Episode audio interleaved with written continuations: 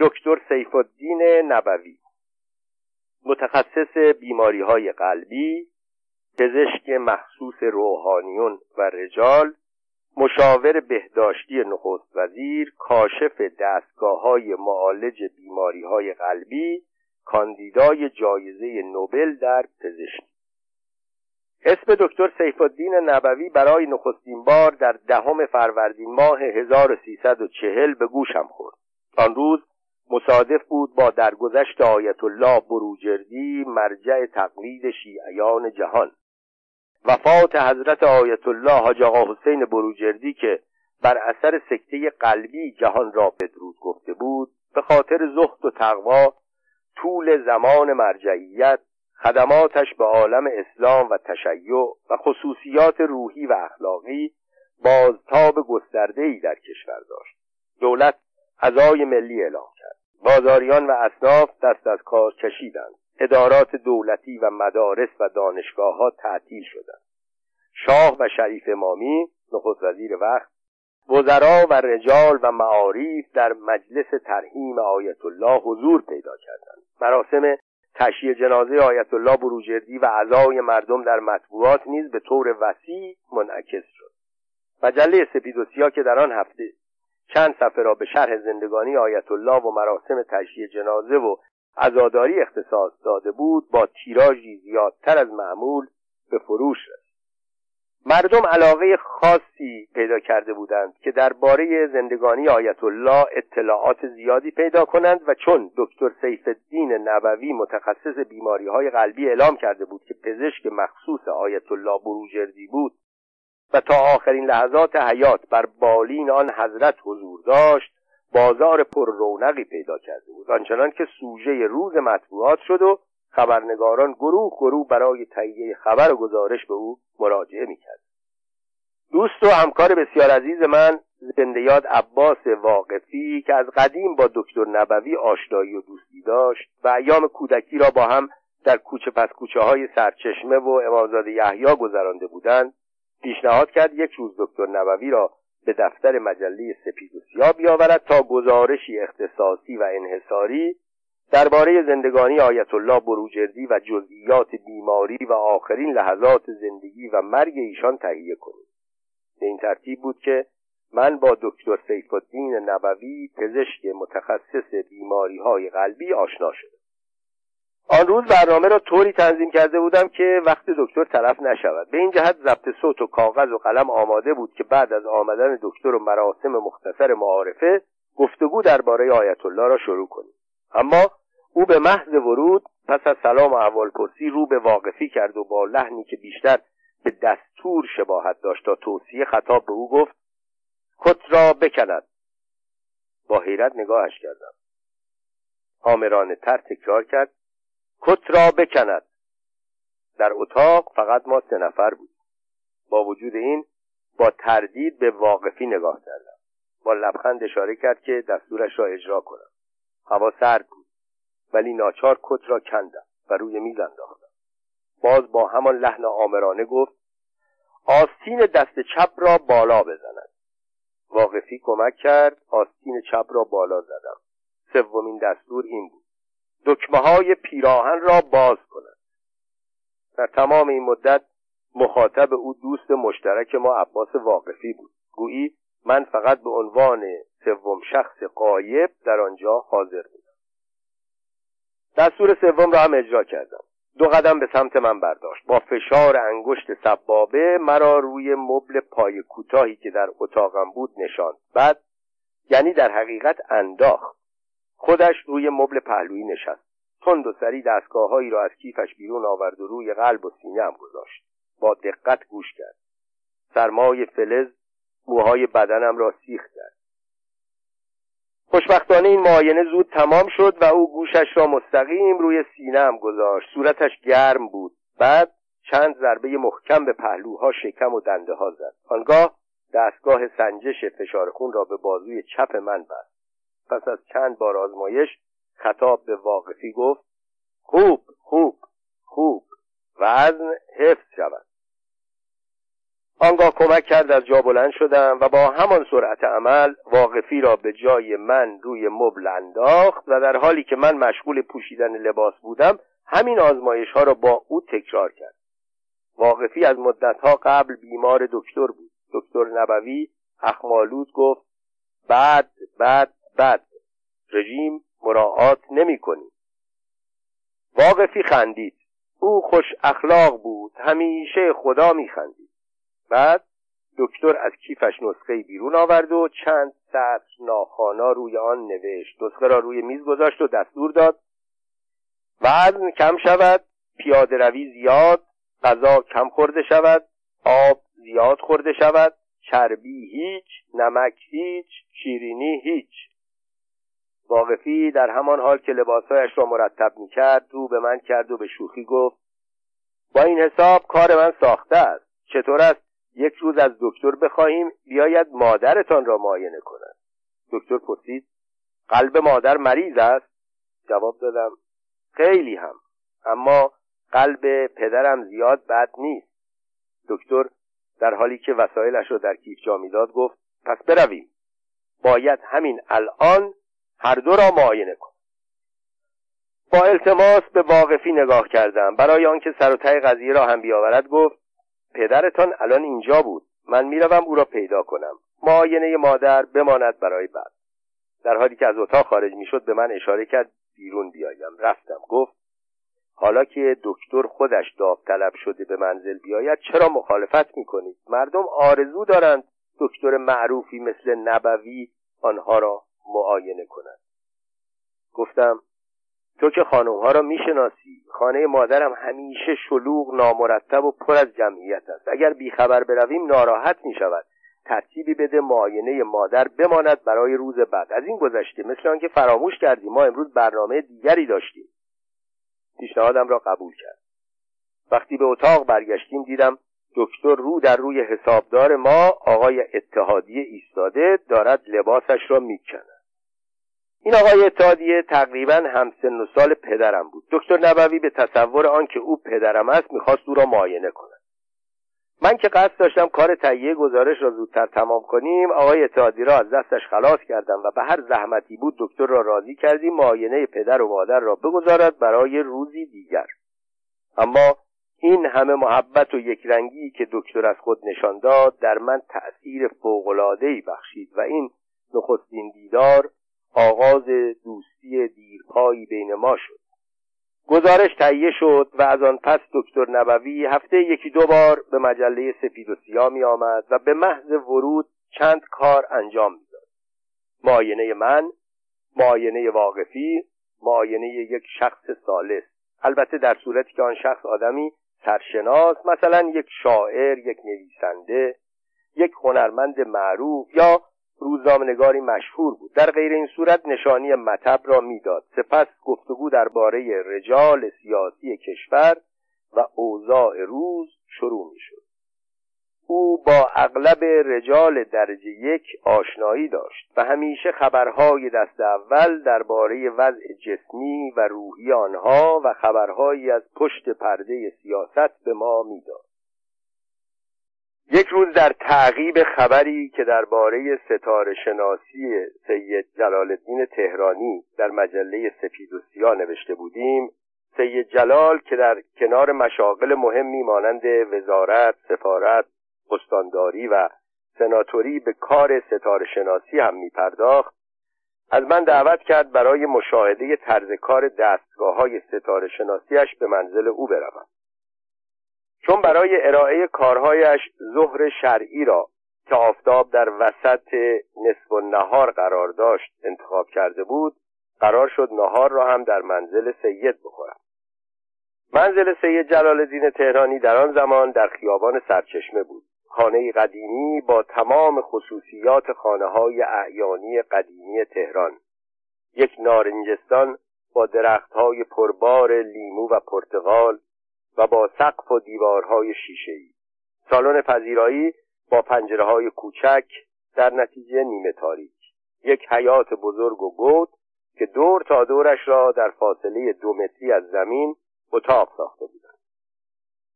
مستخدم مرا به اتاق پذیرایی هدایت کرد. در آنجا صداهایی به گوشم رسید، ولی چون چشمم هنوز به تاریکی عادت نکرده بود چیزی تشخیص نمیدادم که صدای محکم و رسا مرا مخاطب قرار داد. آقا شما آنجا روی مبل بنشینید، من الان کارم با دکتر تمام می شود خدمت می رسم. در حالی که روی مبل می نشستم به طرف صدا نگاه کردم. در گوشه سالن کسی روی کاناپه دراز کشیده بود و شخص دیگری مشغول معاینه او بود. وقتی چشمم به تاریکی عادت کرد کسی را که مشغول معاینه بود شناختم. دکتر نبوی خودمان بود. بنابراین آن دیگری میبایست سید جلالالدین تهرانی باشد که او را برای نخستین بار میدیدم. وقتی سید از زیر دست دکتر رهایی پیدا کرد، یعنی به زور او را به کناری زد و از کاناپه بلند شد به طرف من آمد. قیافش با توجه به عکسایی که از او در مطبوعات کشور دیده بودم به نظرم آشنا آمد. سید در حالی که دکمه‌های پیراهنش را می‌بست و کتش را می‌پوشید گفت: این آقای دکتر نبوی هر جا که مرا گیر می آورد تا لختم نکند و ترتیب یک معاینه کامل را ندهد دست بردار نیست. آن روز دانستم که دکتر سیف الدین نبوی پزشک مخصوص سید جلالالدین تهرانی هم هست. سید مردی بود با شخصیتی قوی که حرفایش را درباره همه مقامات مملکتی بدون پروا می گفت.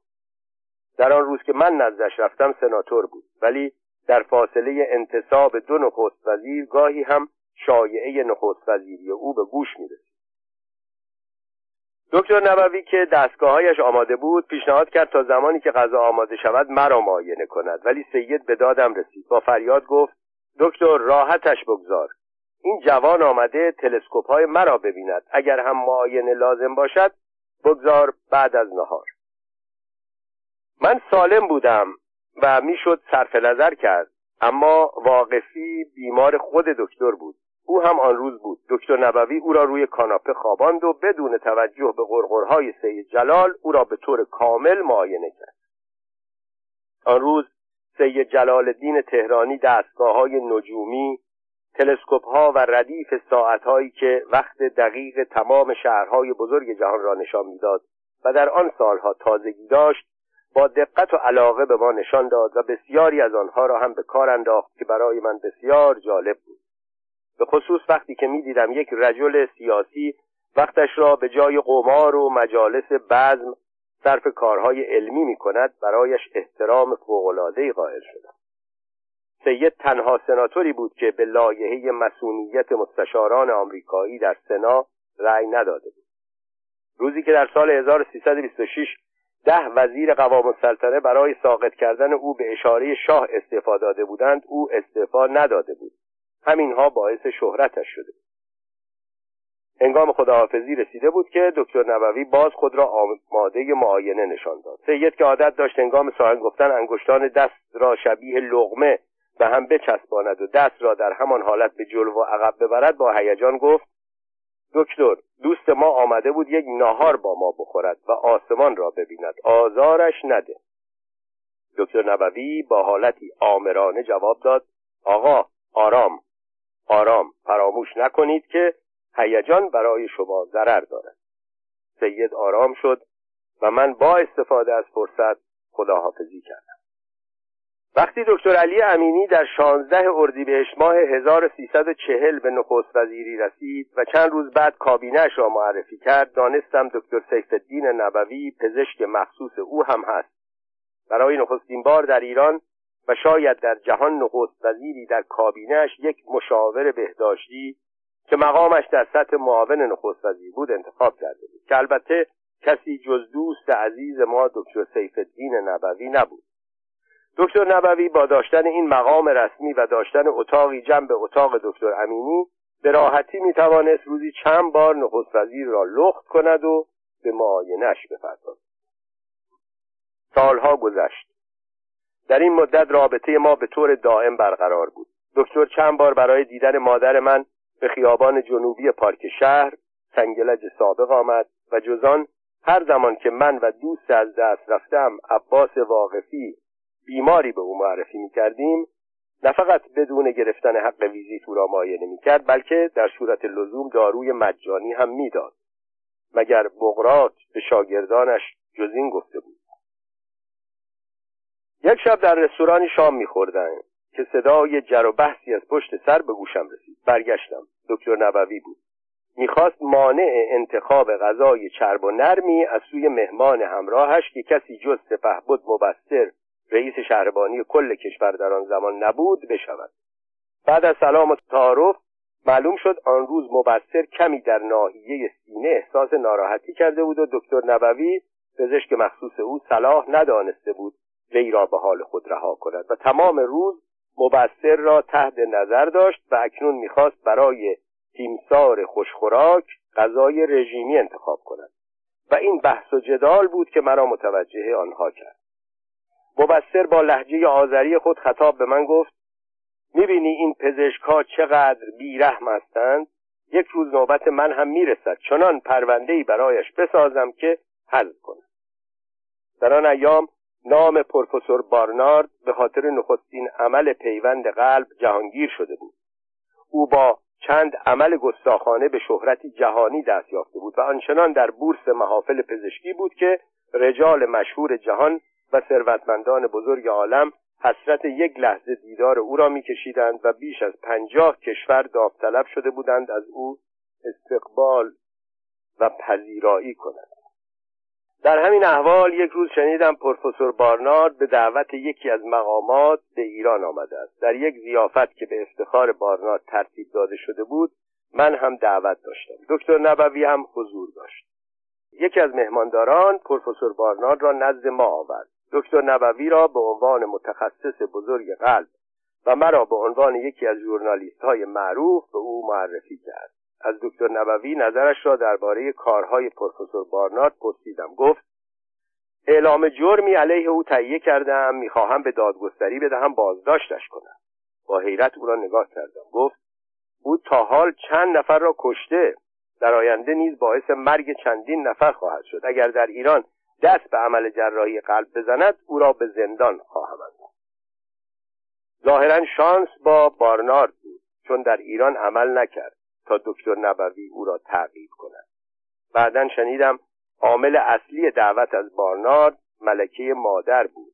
شاید آنها مانع شدند دکتر نبوی علیه او اقدام کند. سلشکری زرغام وزیر گمرکات و وزیر دارایی و سرپرست اتکا از مردان قوی روزگار بود. او هم دارای قدرت جسمی بود و هم روحیه‌ای قوی داشت. یک روز هنگام شنا در استخر خانه قلبش گرفت و برای معالجه عازم آمریکا شد. در آنجا نام چند پزشک ایرانی را به او دادند تا در صورت بروز بحران در تهران به آنها مراجعه کنند. تا آنجا که به یاد دارم یکی از آنها دکتر سیف الدین نبوی بود. ولی من نفهمیدم با وجود آنکه دکتر نبوی تحصیل کرده اروپا بود و مکتب آمریکا طب اروپا به خصوص فرانسه را قبول نداشت، چگونه دکتر نبوی را پذیرفته بودند. تا آنجا که به یاد دارم دکتر نبوی پزشک مخصوص چندین نفر از رجال سرشناس و روحانیان بزرگ کشور بود. چه کسی ممکن است مقدم پزشک حاذقی را که کیف به دست شب و نیمه شب وقت و بی وقت طلبیده و نطلبیده حاضر به معاینه و معالجه بیماران است گرامی ندارد؟ تا زمانی که سپید و سیاه منتشر می شد دکتر نبوی مرتبا نزد من می آمد و چون بعدها دوست مشترک ما عباس واقفی درگذشته بود به معاینه من اکتفا می کرد. ولی همیشه خبرهای دست اول از اوضاع روز داشت که بی‌پروا می گفت. از وقتی که مجله سپید و سیاه در سال هزار و سیصد و پنجاه و سه توقیف شد دیگر دکتر نبوی را ندیدم. حتما حد زده بود با تعطیل مجله دیگر علتی برای ناراحتی‌های قلبی من وجود ندارد. به این ترتیب از همان روز که قلب سپید و سیاه از کار ایستاد دیدارهای دکتر نبوی هم قطع شد.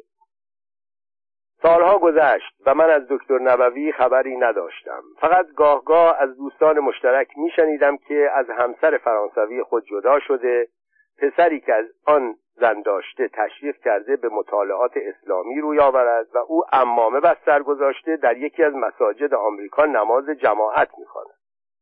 در اوایل سال هزار و صد و پنجاه و هفت یا به روایت آن زمان سال دو هزار و پانصد و سی و هفت یعنی همان سالی که از فضای باز سیاسی زیاد صحبت میشد و شایعه انتشار مجلات و روزنامه‌های توقیف شده از جمله سپید و سیاه بر سر زبان‌ها افتاده بود، دوستانی که نشانیم را در آن چند سال گم کرده بودند مرا پیدا کردند و به دیدنم آمدند. یکی از این دوستان عزیز دکتر سیف الدین نبوی بود.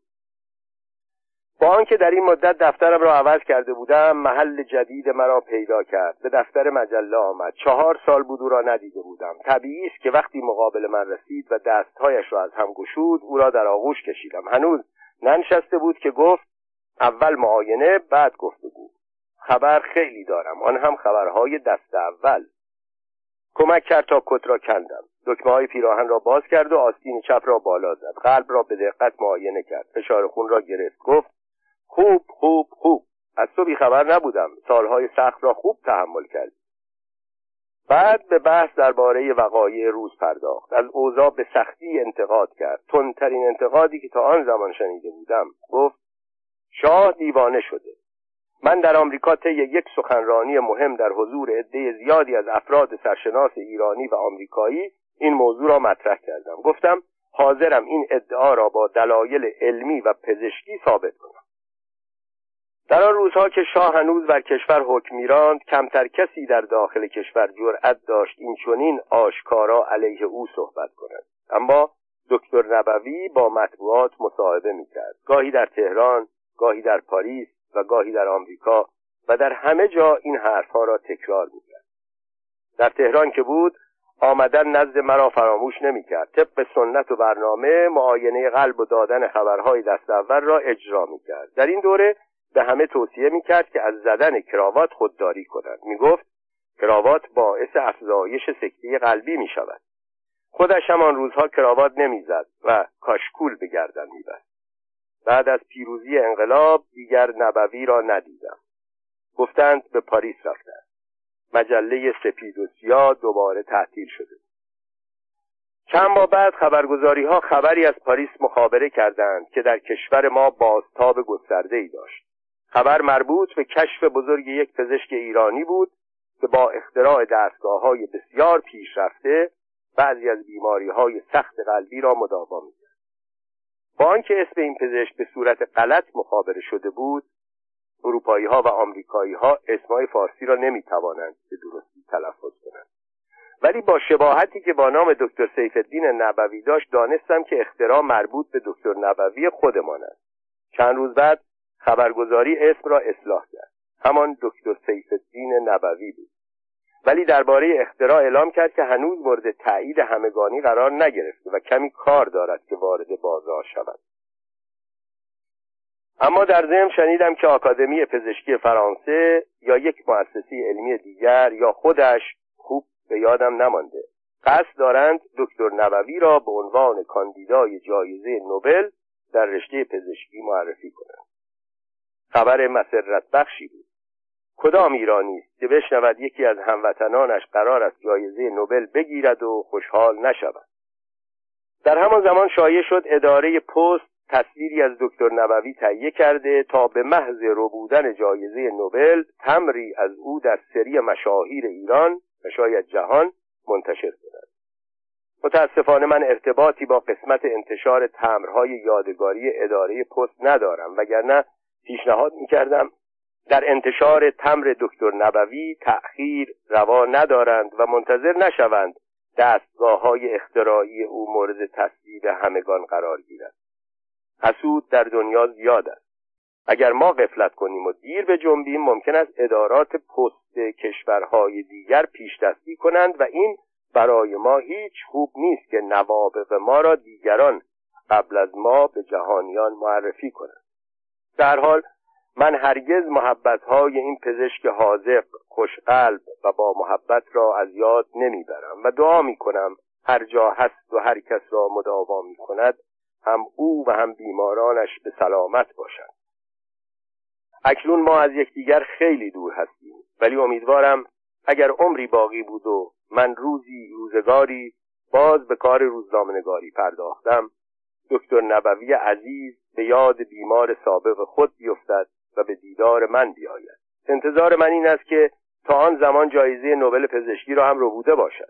در آن صورت من با افتخار به همه خواهم گفت و در همه جا خواهم نوشت که این متخصص بزرگ بیماری‌های قلبی در آن زمان که مجله منتشر می‌شد، پزشک مخصوص من، پدرم، مادرم، خانواده‌ام و بالاخره حسابدار مجله‌ام بود.